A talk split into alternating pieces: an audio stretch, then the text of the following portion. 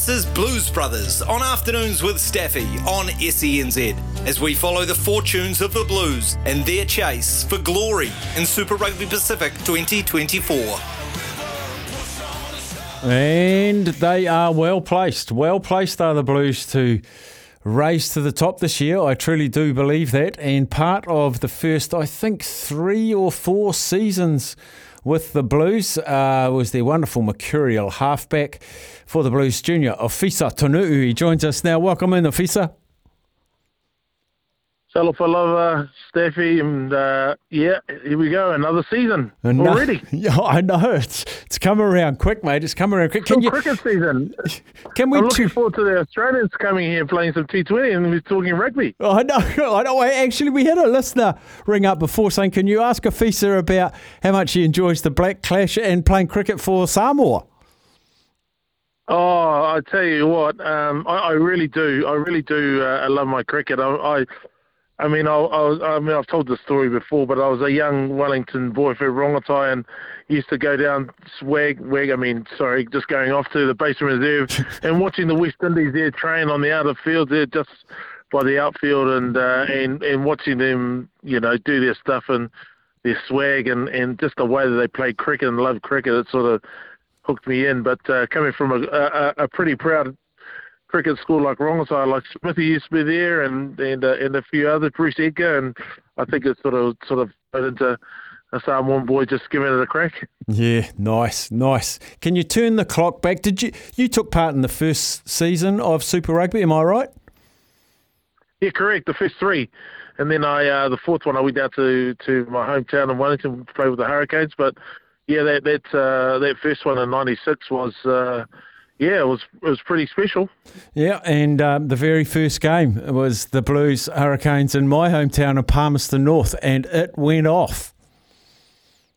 Oh, hundred percent. I I think, and also a, a night game too, because we're not used to playing at night. Everything was all afternoon footy, and um, and I think sort of the whole you're waiting a whole day for a, a 7:30 kickoff, I think it was, and um, you know, so that was a new experience in itself and also, you know, g- going into a training room and uh, trying to w- warm up in the training room and uh, and hearing all the fireworks and the entertainment going on, the outside of, of, of what's going on it was like, whoa, what's going on here? And and when we ran out and busted through these uh, uh, sort of curtains and, and introduced us uh, into Super Rugby, and it was uh, something special. And and the rest is history. Yeah, it is. Won the first two, did the Blues. Um, they won, I think, in about 2003 again, and then they won the Trans Tasman COVID Cup as well. Looks like a pretty settled side to me. Well, settled and exciting, uh, FISA. Um, if I had to, if someone had to twist my arm and say, who do you think's going to win this year? I actually do think the Blues are best placed to win this team with, with the squad that they've got. Yeah, lots of and, and a change of scenery, change of voice here too is uh, is going to be good for some of those players. I mean, coming off uh, back of the uh, uh Rugby World Cup, you're always going to get some fresh new ideas um, with uh, Vern Cotter there, and I know Bogues is uh, he's very technical and and he lo- he's Mr. Rugby in my mind. Uh, uh, growing up and playing with him in Wellington, and for him to come up here, I think the guys or the players will really enjoy the way that he approaches the game and, and how he sees things, and and and also not so much as, as robotic, but also be able to unlock some of that flair but manage that risk on on the field if that makes sense. So mm. I think uh, that'll be really good for the team, and, and by all accounts, you know things are starting to look like it's uh, it's coming together nicely. There's there's been like some observations that Blues teams in the past um, let their flamboyance get away with them a little bit. Sometimes you know there's a lot of flashy players. I sort of feel like Vern Cotter's the right man for the now for the Blues to just bring it all back to to what's important. Yeah, no, Vern, uh, and no, Vern, I went to Bermuda with him, and he's a very firm and hard man with a, a real purist of rugby, and uh, and like I mentioned with uh, Jason O'Halloran, it's a really nice balance between the both, but also being over play uh, experience overseas with Scotland, and I know he's done some work in France and and also with Fiji, so he he's got a really good repertoire of, of how he likes to coach, and and hopefully they can bring that in and manage the risk a little bit more, but not suppressing what they want to do and express themselves on a rugby field, if that makes sense. Mm. Halfbacks, uh, obviously, your your vogue. Uh, Finlay Christie, Sam Nock. Uh, there's another one in the blue squad who whose name escapes me. Quite well served in the nine jersey, the Blues. Yeah, you know, really experienced now. Those guys have been uh, in that number nine jersey or fighting for that number nine jersey for a while. Uh, it'd be good to see uh, Sam Knocker. Uh, you know, he's due for a big one, and I still think that he's got enough to get to the next level. But uh, uh, Finlay Christie, I think he's got some unfinished business too, and really wants to come out and play good to really cement that vacant number nine All Black jersey. So big, big season for both, and uh, I think as uh, Funaki is, uh, I think the uh, the other number nine, yes, Taufa Funaki, with yes. a big, uh, with a big hair, and I, I've seen him in some of the highlights. Uh, he's been quite prevalent in all the scoring parts of it. So um, there's a lot of good com- and competition's good. Avocational competition and in all positions is always good. It will just iron will always sharpen iron. In the past, we've seen Beauden Barrett play 10 and 15, Damian McKenzie 10 and 15, Stephen Perofeta 10 and 15. I want to get him a real red hot crack at 10. 100%. I think uh, it's uh, it's been a, a, position or a theory that's been tried. I don't think that uh, Bogues or Jason O'Halloran will will will is, is that's part of what he he he make up. I think his makeup is he'd like a specialist number 15, and and you want a 10 that'll just direct the guys around the football field, um, get them in good positions, uh, and with an educated boot. And I think Stephen Perofeta is, is is a good is good for that, and uh, and he's and he's also dangerous if in an open play as well. Uh, um, but uh, just to keep him in the 10 jersey would be my thinking is, is the area they'll they'll approach, and then we've got a few guys that can really, you know, push for that number 15 jersey. But uh, but I, I, am like you, I, I just like a, a 10 just to be solely a 10 and not not to muck around with it often talked about the combination between the 9 and 10, but as a very high perform 9 yourself, I want to ask you about the combination between the 8 and the 9. And that's the transfer from the forward's responsibility to the back's responsibility. And in Rieko, uh, sorry, in Akira Ioane, Hoskins Sotutu, two very good number 8s. Can you tell me about how you work on a combination between an 8 and 9 and, and what's important? Yeah, that combination, uh, 8, 9, and I'll throw in 10 there as well is really the the core of the team, and they're the real directors of it. You sort of had we, I mean, this is only uh, my perspective. But we had a, a number twelve that was and and thirteen, which was a Ronnie Hill sort of dictating the uh, uh, back defence, and then we also had forwards like Robin Brooke and Fitzy or looking after the forwards in terms of what they were going to do scrum set piece. But in terms of the general direction of getting us around the field, um, Zinni was always the, the main man, and and we were his lieutenants but not every day, every game he was on, you know. So there was, uh, we shared that balance of, of helping out in that in that area, and so the combinations of eight, nine, and eight, nine, and ten, or nine, ten, even if one goes off, the other two will be there just to keep the the ship rolling uh, correctly. So yeah, hundred percent. You know, Hoss, Hoss if he's uh, there with uh, Finlay Christie, but then if not, then you've got Stephen Perofeta or whoever the ten is to be able to make sure that everything's aligned and everybody's on the same page to get them um, to get whatever game plan Vern and, Bogues have got uh, planned for the Blues, and and that's what I'll be looking forward to too. How are the Blues going to play? You know, are they going to be structured? Are they going to, you know, give it a bit of uh, um, risk and reward? Um, so you know, this is the hard and fast track time, so that'll be be good to see what sort of attitude they take on on Super Rugby.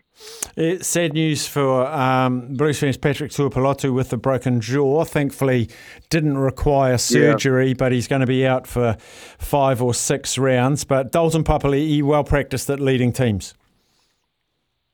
Yeah, you know, I mean, you know, it was, he was devastated. I was seeing him um, when the World Cup period. He wasn't, he had a, his arm in a sling and couldn't, you know, missed out in the World Cup, and then straight up. I bet you he was keen to get back into it, and then obviously this little setback as well. But I mean, like uh, the Blues are not the only ones. I, I see Will Jordan is there too. He was he was down at the black place. I didn't realise he had a sore shoulder. That's probably why he wasn't firing the ball in from the boundary, and uh, only because he had a he had a bad wing. Yeah, not good for them, not good for them, but we are blessed with good talent. Now, uh, Afisa Tonu'u is with us, former Blues All Black halfback. You've got a new appointment with SANZAAR. Are we allowed to talk about that? Oh, it's nothing to. Uh, uh, what's it? Yeah, it's not top secret, you know, secret squirrel, but I've, I've, I've sort of been, I suppose it's a little mini promotion, I suppose. Uh, from part of the uh, judicial panel to um, yeah my new role there. So you do it. you part of, uh, it's a foul play review committee. Can you talk us through what you yeah, guys do? Yeah, so every every game right through across the board, um, there's a a uh, a foul play review committee, and that makes up of, of, three people. And the two players, the former players that are in there, is myself and Steph Terblanche from South Africa and uh, any red cards or any sightings that come in, and if they uh, a warrant to go to the next level, they have to go to a hearing. Then that that'll that'll be put pro, uh, forward to process. Will we look at all the games on on the Monday night, and then if it needs to go any further, then so be it. They'll review the the plays and the players, and then if not, then play on. But I think. Um, uh, the cool thing about it is to be able to keep a real positive approach to it, and uh, and you know let, let rugby dictate the outcome of, of all the games, and hopefully keep everybody on the field. So on a Monday night, you and Stefan Terblanche, you can't watch every single game on a Monday night. Do you review the situations that were foul play slash red cards and make a recommendation to SANZAAR, or where does your recommendation go? The recommendation is sort of put together with us whether it needs to go further because all these um, submissions will come to us from the citing commission, uh, citing uh, officers, and then it'll be decided whether it needs to go any further. If so, then a committee will be put in place uh, for the player to see if he has anything to answer for. If not, then just play on. Okay, that's pretty exciting. It's good to have your hands still in the game of rugby, isn't it? Yeah, it's nice. I, I mean, you know, always uh, love love to go and watch the game and love to be involved in it. Um, you know, some people go and coach, and some people are part of the community. Done, been there, done that that part of it. But this is uh, also nice to be involved in, uh, um, in professional rugby, and in particular this part of the game. Are you involved in rugby at all locally? Afisa, I know you're very busy with your cricket and your business now and your yeah. citing things. Oh, I went down for a run yesterday at uh, Ponsonby pre-season training, our big 150th year uh, at the club, and uh, we've got a game uh, of the Old Boys versus the Barbarians on Easter. So I thought I'd better get in there early and start shopping around some Broncos or something, uh, chucking the ball around just to get ready. But other than that, I'm just there to, to watch my sons play. They'll be uh, involved at the club in one of the senior teams, and so uh, yeah, I'm just a volunteer and part of the community rugby like uh, most people are. And you're involved in the match fit thing in the past, with uh, which was just a fantastic initiative, and and it really brought back to us the people like Charlie Riechelmann and Ron Cribb and Troy Flavell and, and so many and yourself. Um, do, do you enjoy getting involved and, and reconnecting with guys from your from your rugby playing past? Oh, the, the, yeah. So yes, I am involved in the, the next episode of Match Fit, and it's coming out. I, would say I think in March, and uh, we've done 15 weeks of filming, 15 weeks of training, and and and also a lot of uh, challenges. And probably just give you a little heads up, it's a bit of a rugby versus rugby league. Oh. There'll be some some guys who you'll recognise um, uh, in both teams, um, and it's sort of accumulating with the game that's happening on Sunday. So uh, we'll be playing against a hybrid game uh, against some of the Australians over uh, Pukekohe, and so I'm just uh, yeah, it's all going to be coming out soon. So look out for it. But it's uh, it's been it's been a full on 15 weeks. It's been awesome.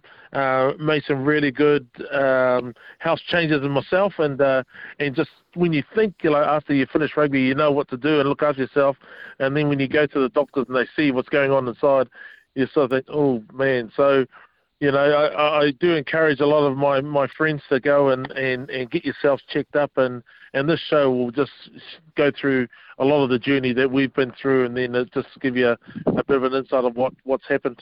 So, what's the biggest thing you learned in that respect? Um, you might look good on the outside, but that's not doesn't uh, necessarily um, equate to what's happening, what's inside your body, and uh, and sometimes. Um, you know, this is your blood pressure, your cholesterol. This is everything that you, and your lifestyle and some of those changes that you need to make.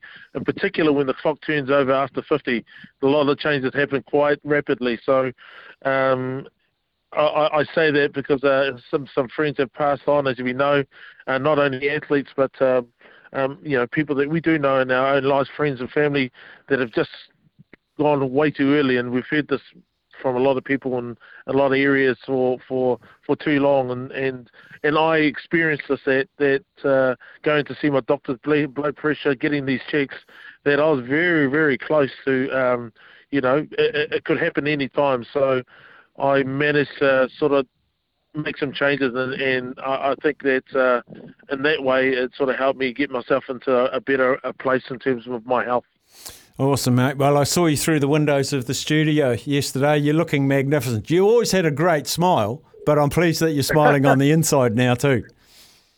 Yeah, thanks, bro. It was really good, and it was nice to see you there too. I thought, oh, mate, Steph, you do work. It's, you are live in the studio. It's like a little fish tank there. It's awesome. awesome, Afisa. Well, good luck for the game on Sunday. I might pop out uh, to Pukekohe and cheer you on, mate. Nice. We'd love to, hit, to see you there. All right, buddy. Thank you. Okay, mate. All the best. See you, mate. Uh, Afisa Tonu'u there. Just a great character. Great character and staying involved. And I went to the, filming the match fit thing at Pukekohe Stadium. Um, he sent me he sent me it actually last night, uh, 12 o'clock. Anyone can go and watch, and I'm pretty sure it's free because I went to the one in the last season. Um, you're not allowed to take photos, you're not allowed to take videos, and you sign a waiver, which is fine because it's they're recording it for the big series. But it was um, it was great because a mate of mine, Scotty Waldrom, he played in it uh, a couple of years ago. But it's interesting. There's going to be some ex leagueies there, and a New Zealand Australia type situation as well. Fantastic. So big thank you. That is uh, Blues Brothers. Um, yeah, I think they're going to go really close really close. They've got a really good blend. And as I mentioned to Afisa there, I think Vern Cotter is the right guy to just bring it all back to pure rugby. The flair will take care of itself, but you earn the flair. You don't start with the flair. I think he's that sort of guy. Must get Vern Cotter on, actually. I'd love to hear his philosophy in the game of rugby and what he's bringing to the Blues. But that will come up at some stage as well. We'll take our last break before three when we'll hand over to the run home.